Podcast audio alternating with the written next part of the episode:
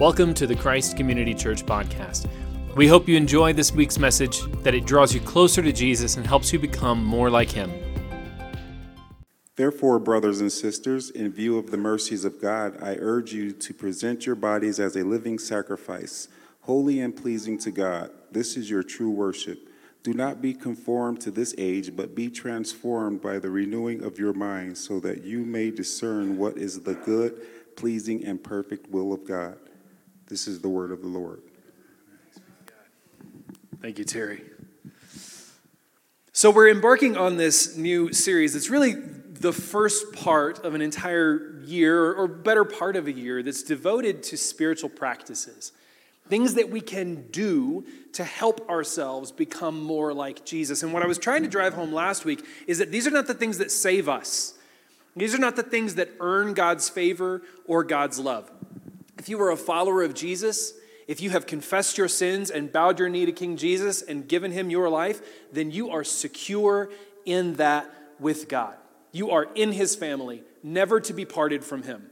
He will hold you and be faithful to you no matter what. And so we, we begin there because it's very easy once we start talking about practices to slip into what's called legalism. And that is the idea that I am made secure in God's love by the things that I do, which is absolutely untrue. However, we do grow in the likeness of Jesus by our discipline and practices. God's Holy Spirit comes to live within us and begins to transform us into the likeness of Jesus. And we partner with God's Holy Spirit by doing things to help ourselves become more like Jesus. These are called spiritual disciplines in some places, or practices of grace in other places. Whatever we want to call them, uh, we're going to embark on this better part of a year just to talk about being formed into the image of Jesus.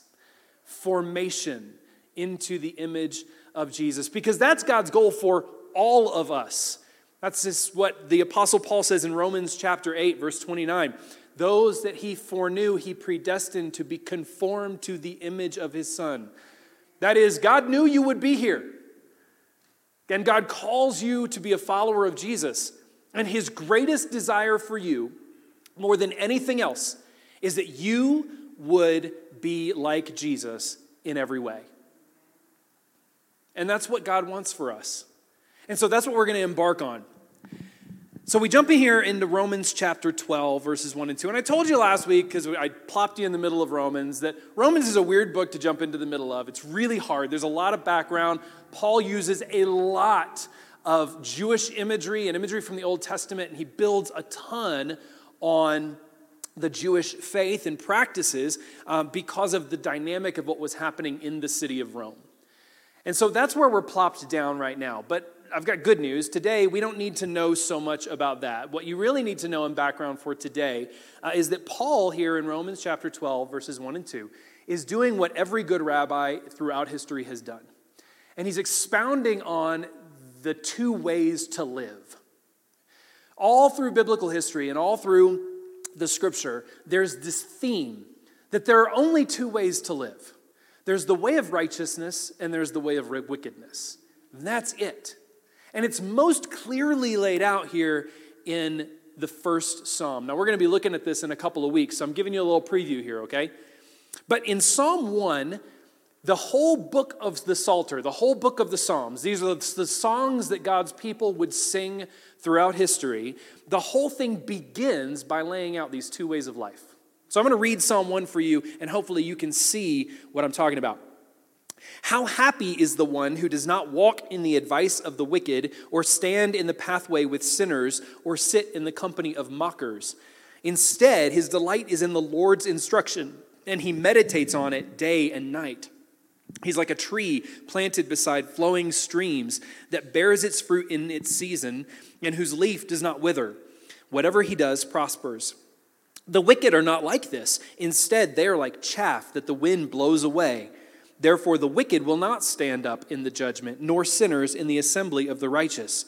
For the Lord watches over the way of the righteous, but the way of the wicked leads to ruin. So you can see very clearly in this psalm that the psalmist, the writer here, is laying out two ways of life. There's, there's the way of righteousness, which is to delight in God's word, to delight in God's presence, to be devoted to God's way of life. And then there's the way of wickedness, which is really everything else. Anything that is not following in the path of God and delighting in God's word and in God's presence is the path of wickedness. It's the path of the world. Now, that may seem stark to you. It may seem to you that there are, there are shades of gray here, right? Right, Pastor? Aren't there shades of gray where there's like, you know, the people who are really devoted to God's word and really devoted to all that stuff, and they're like the monks and the nuns and the pastors of the world. And then there's all these other ways that are kind of shades of gray. Maybe, maybe they're following on God's path and maybe they're not. But that's not the case. When we, when we talk about wickedness, we're not talking necessarily about overt evil. When we talk about the way of unrighteousness, what we're talking about is just anything that isn't pursuing God's way of life. And that's a hard teaching for some of us because it feels legalistic, like I was talking about earlier. It feels like now I've got to follow this set of rules, or I'm not on God's path, and therefore I'm not accepted or loved by God. But God, as I've mentioned before, has always operated by grace. Always operated by grace. From the very beginning, God calls people to himself who couldn't do anything for him, who had never expressed any devotion or love to him. And so God adopts us, He calls us in by His grace before we can ever perform any of those things, before we can ever live and walk in His way. And so, what, what the psalm here is laying out, and what the Apostle Paul will be laying out here in Romans, is that you're adopted by God's grace. You are called in by God's grace. And then once you are in, out of gratitude for God's grace, this is the path for you. This is the way of life that God calls you to.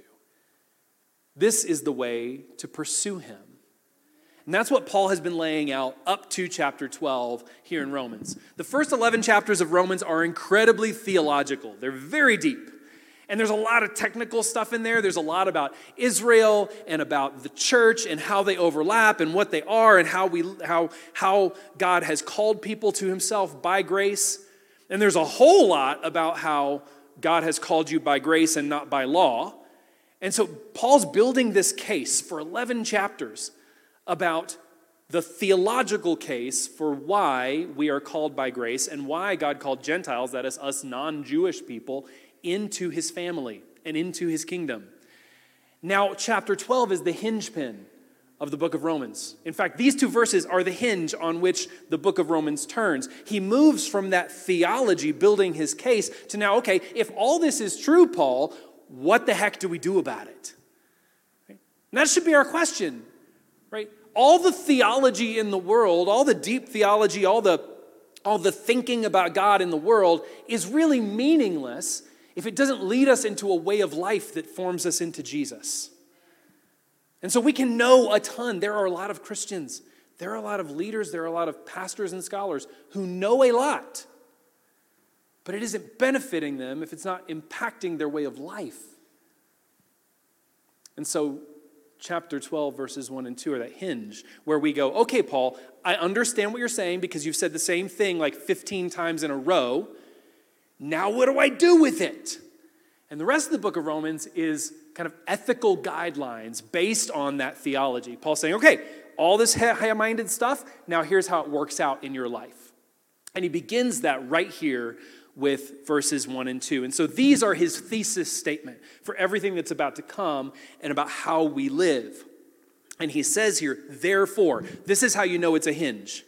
This is how you know that this part turns. He said, therefore, based on everything that's gone on before. Only he doesn't leave us only with a therefore. Therefore is an incredibly important word because it means you got to understand what I just said if you want to know what I'm about to say. If you want to understand what's to come, you got to understand what came before. But he adds to it. He says, therefore, and then he lays out, brothers and sisters, in view of the mercies of God, that is, in view of all this stuff that I've just been telling you, everything I've been saying for the past 11 chapters or however many words, in view of that, now I'm going to tell you this. Now follow me in this. And he says, present yourself as a living sacrifice. Present your bodies as a living sacrifice, holy and pleasing to God. This is your true worship. Now, we're going to get to that in just a minute. But here in verse 2 is where he starts to lay out those two paths. Where he says, Do not be conformed to this age, but be transformed by the renewing of your mind. Do you see the two path imagery right there? Don't go this way of conformity, but go this way to being transformed by renewing your mind. Right? So Paul is being a good rabbi. He's saying there's the way of conformity to the world, and there's the way of transformation through Christ. And that's it. As Christians, as followers of Jesus, that's what we get. What we do is transforming in Christ, or it's conforming to the world. And so that's what he's calling us to. First, don't be conformed to this age. Other translations may say, don't be conformed to the pattern of this age, or don't follow the pattern of this age. What he's saying is, the world's values ain't yours. All the values of the empire, all the values of your culture, all our values of individualism and consumerism and self centeredism, all of that stuff, they don't belong to you. They don't belong to Jesus, they don't belong to you. Don't be conformed to them. Every force in the world is working to shape us. Every single force in the world is working to shape us. You are being shaped day in and day out by the media you consume, by the stuff you read, by the things you listen to, by the marketing agencies that are trying to get you to buy whatever it is that they want, by the politicians who are trying to buy your vote. You are being shaped every single day. This is why it is so very important that we pay attention to what we pay attention to. This is why it is so important not to have mindless things in the background of our lives constantly speaking to us because they're shaping you even when you don't realize it. This is why we are to be intentional about curating the things in our lives that we allow to speak to us and speak into us. And understand that we're not choosing the things we choose based on our values, they're shaping the values and helping us to continue choosing those things. It's why it's so important to listen to voices and hear things that run counter to our established patterns, to our values, to what we think is true of the world. It's very important to listen to a multiplicity of voices. It's so important to hear from our neighbors and hear from people who disagree with us and hear from people who, who hold very different views and opinions than we do. Because if we don't, we'll just continue to be shaped by the same thing, and we'll keep digging the well and digging the hole of whatever pattern we're already in. We have to be confronted in order to not be conformed. We have to be confronted about our values and views of the world in order to deepen the ones that are true, to challenge the ones that are untrue, and to continually be growing in the image of Jesus. But if we just keep digging the well of the same things and the same voices and the same media and the same stuff, we're just going to continue growing in one direction. And that's fine if it's Jesus. But if it's anything else, it's not going to challenge us, and we're not going to grow. We're going to become a silo. We're going to become our own kind of monument to whatever values the world has handed us. And so when, when Paul says, don't be conformed to the pattern of this world, he's saying all those values that don't belong to Jesus shouldn't be yours either.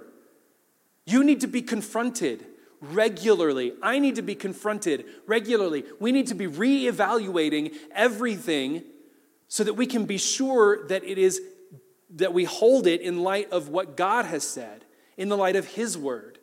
That we are being shaped primarily by God's word and by God's way of life and not by all of the voices of the world that are trying to shape us. We must be confronted regularly. There's this very old phrase that goes back to the Reformation semper reformanda, always reforming. The Reformation, the church that happened in the church, the, the Protestant Reformation that happened in the 16th and 17th centuries, it was all about reevaluating all of the things in the church and asking, is this biblical? Is this in line with what God wants? And semper reformanda, this, this phrase that came out of the Protestant Reformation, is simply look, we need as a church to constantly reevaluate who we are and what we do in light of Scripture and in light of God's Word, in light of what the Holy Spirit is telling us now, and in light of the world in which we live. Semper reformanda, always reforming. That's how we keep from being conformed to the world.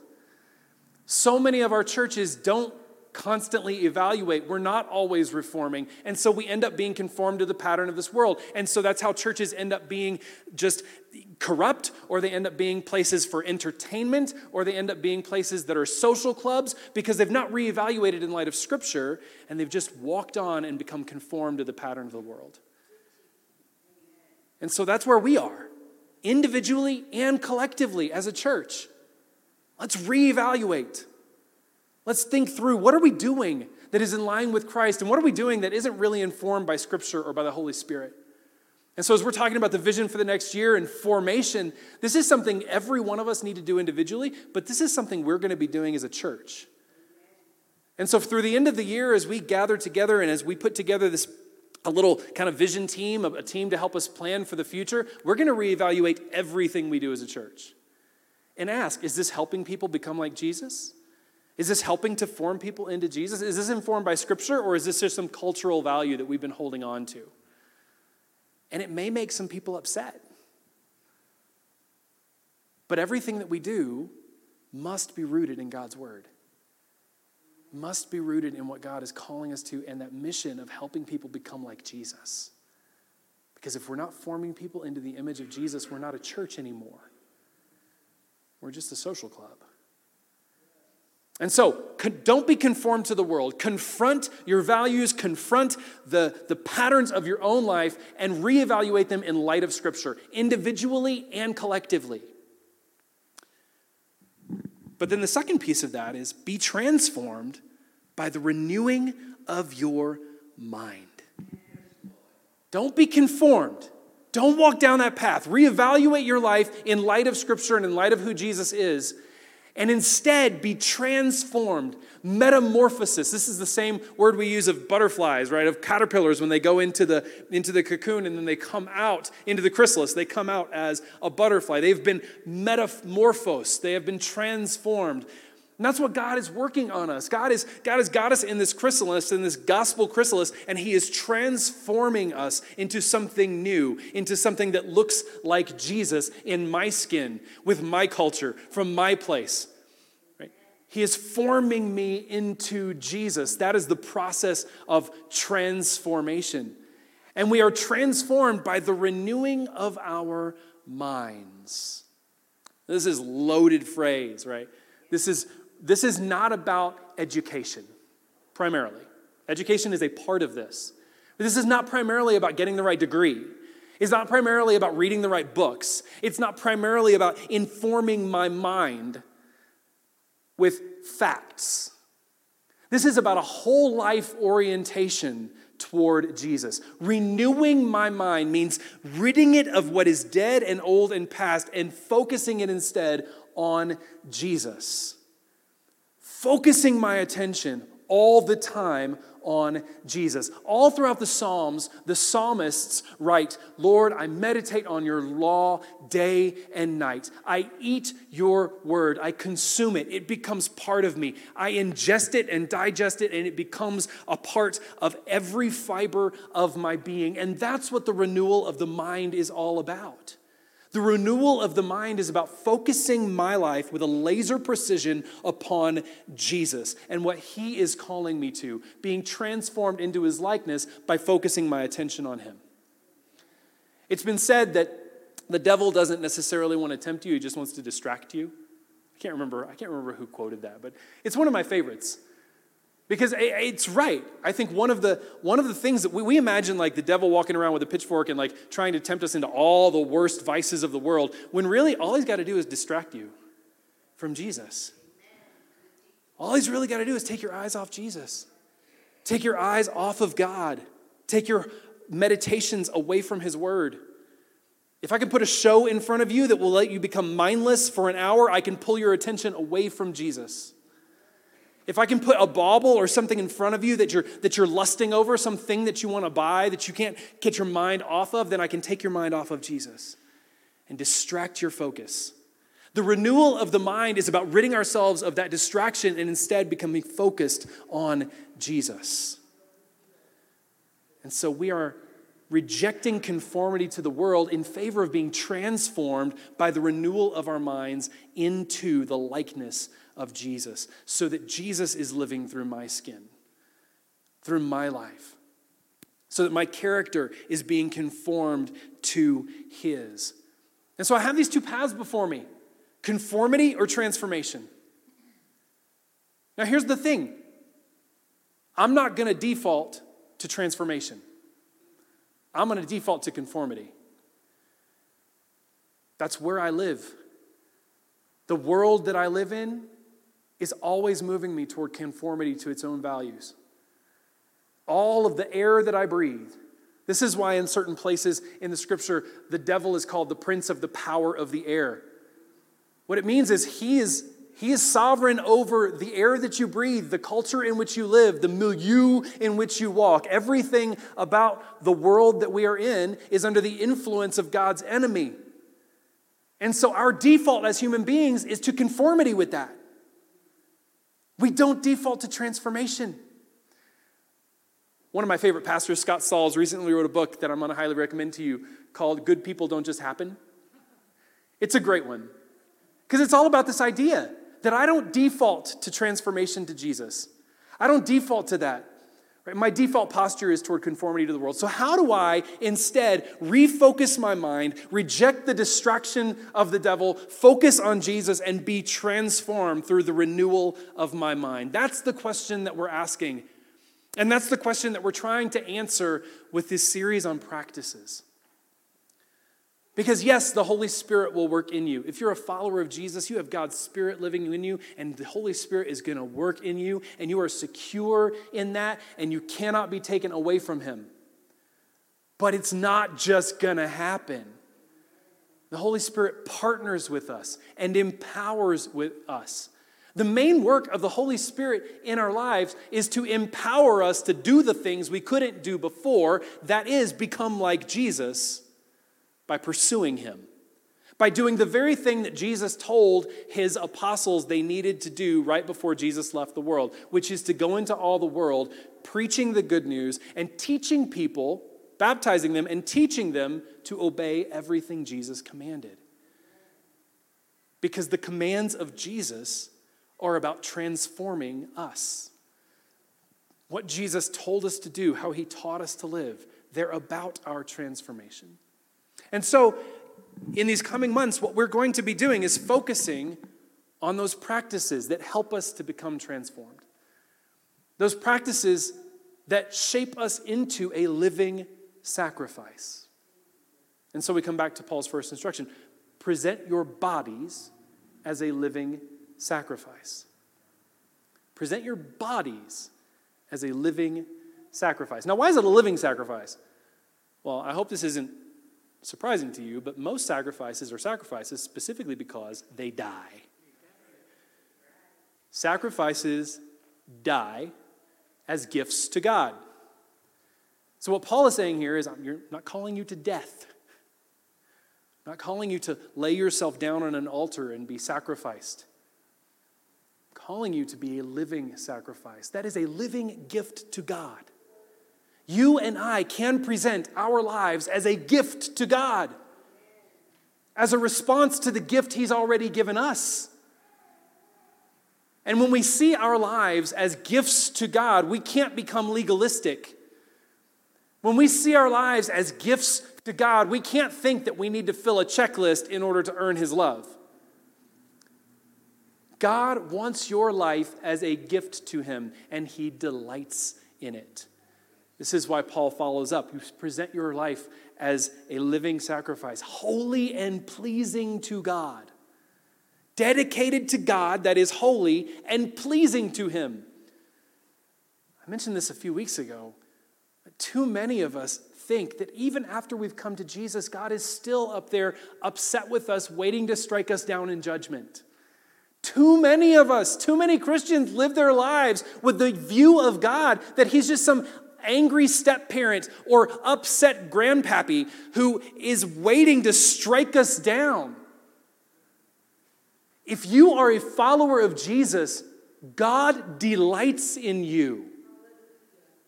He takes pleasure in you. He looks at you as a beloved child and is delighted with you. Not because you are perfect, but because Jesus is. Not because you are perfect, but because He's adopted you and chosen to love you despite your imperfections. If you are a follower of Jesus, God is pleased with you. And the only logical response, the only reasonable response to that delight and pleasure is to give our lives as a gift to God. In fact, that's what this, this phrase means. This is really interesting. He says, Holy and pleasing to God, this is your true worship. Now, that's a really interesting phrase. In Greek, it's like really hard to translate. So, if you look at four different translations, you'll see four different ways of rendering this verse. Some of them say true worship, some of them say spiritual worship, some of them say reasonable service. There are all kinds of ways of translating this. But the word that's translated true in our version here is a Greek word that really means logical. In fact, it's the Greek word from which we get the word logic reasonable. It makes sense. And so, what Paul is saying here is like the only reasonable response, the only logical response to God's great gift of grace to you is to give your life back as a gift to Him. It's the only thing that makes sense. It's the only thing that's reasonable. When we look upon God and we see the great grace He's laid out for us, it only makes sense that we go, Yes, God, I want to give you everything. Yes. I want to lay it down. This is what Jesus was talking about when he said, if you want to follow me, you got to count the cost and lay it all down for me. You got to know what it's going to cost to follow me. Jesus himself affirmed this is the reasonable response. When I see God's grace on display, God, I want to give you my life. And so, to become living sacrifices, living gifts to God that are pleasing to Him, holy and set apart for Him and for His purposes, we got to do some stuff. We got to practice becoming like Jesus.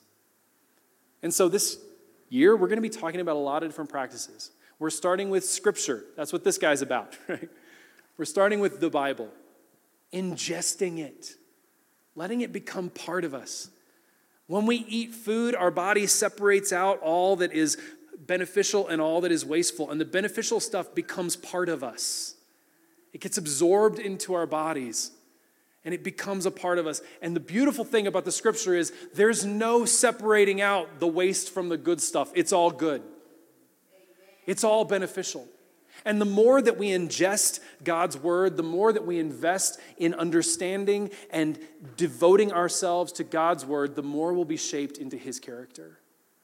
The more it will become part of the very fiber of our beings. And so we're going to be talking about scripture. How do we approach it? How do we even read it? What are some helpful things to do to meditate on God's word regularly? To let it become the air that we breathe rather than the culture that surrounds us. We're going to spend time talking about prayer. How do you pray?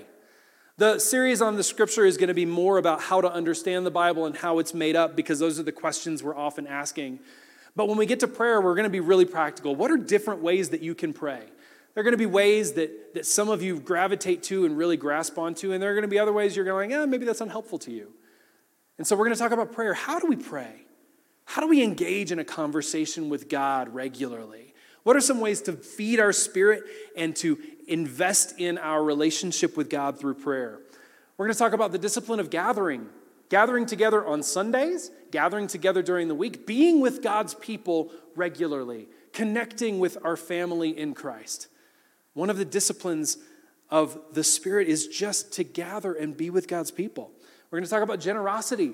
How do we honor and glorify God with our money? How are we shaped with the things and the time and the treasures and the talents that we have?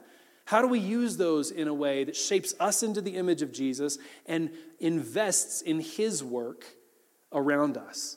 And we're going to talk about Sabbath. What does it mean to really rest?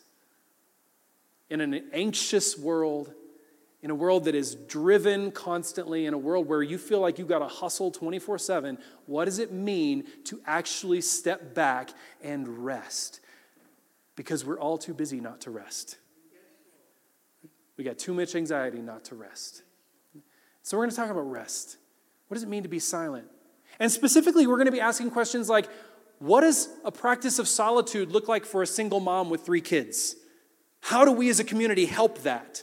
Because there are some of these practices that we're going to talk about, and you're going to go, that works really well if you're like an affluent white person.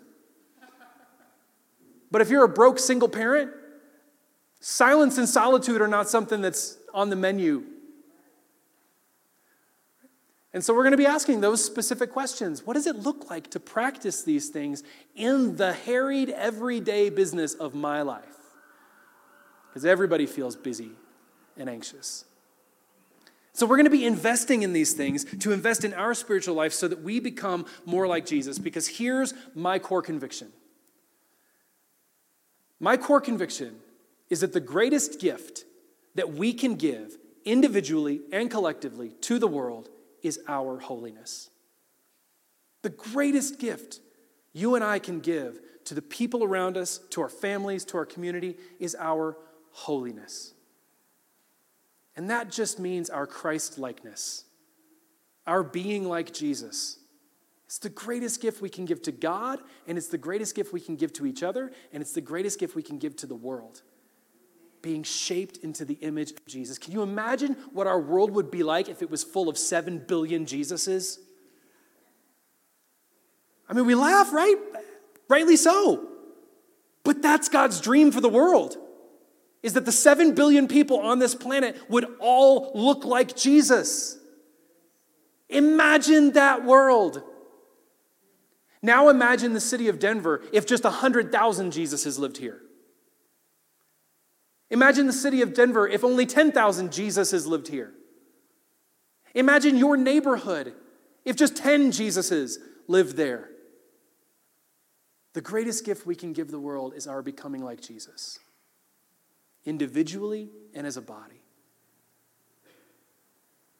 That's the driving vision for this church. That's the driving vision of everything that we do.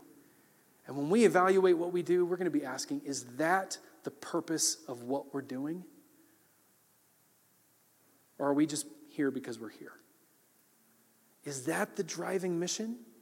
So, we're going to vote this afternoon about our denominational affiliation. We're going to talk about all kinds of other stuff. And all of that matters. It is important and it matters. But to most of you here, it doesn't make a difference. And honestly, it won't make a difference in our day to day it won't make a difference in that vision and mission. Are we helping people become like Jesus? Because that's the greatest gift we can give to the world. Am I becoming like Jesus? Because that's the greatest gift I can give to God and to my neighbor and to my family and to myself. And so I invite you on this journey with us.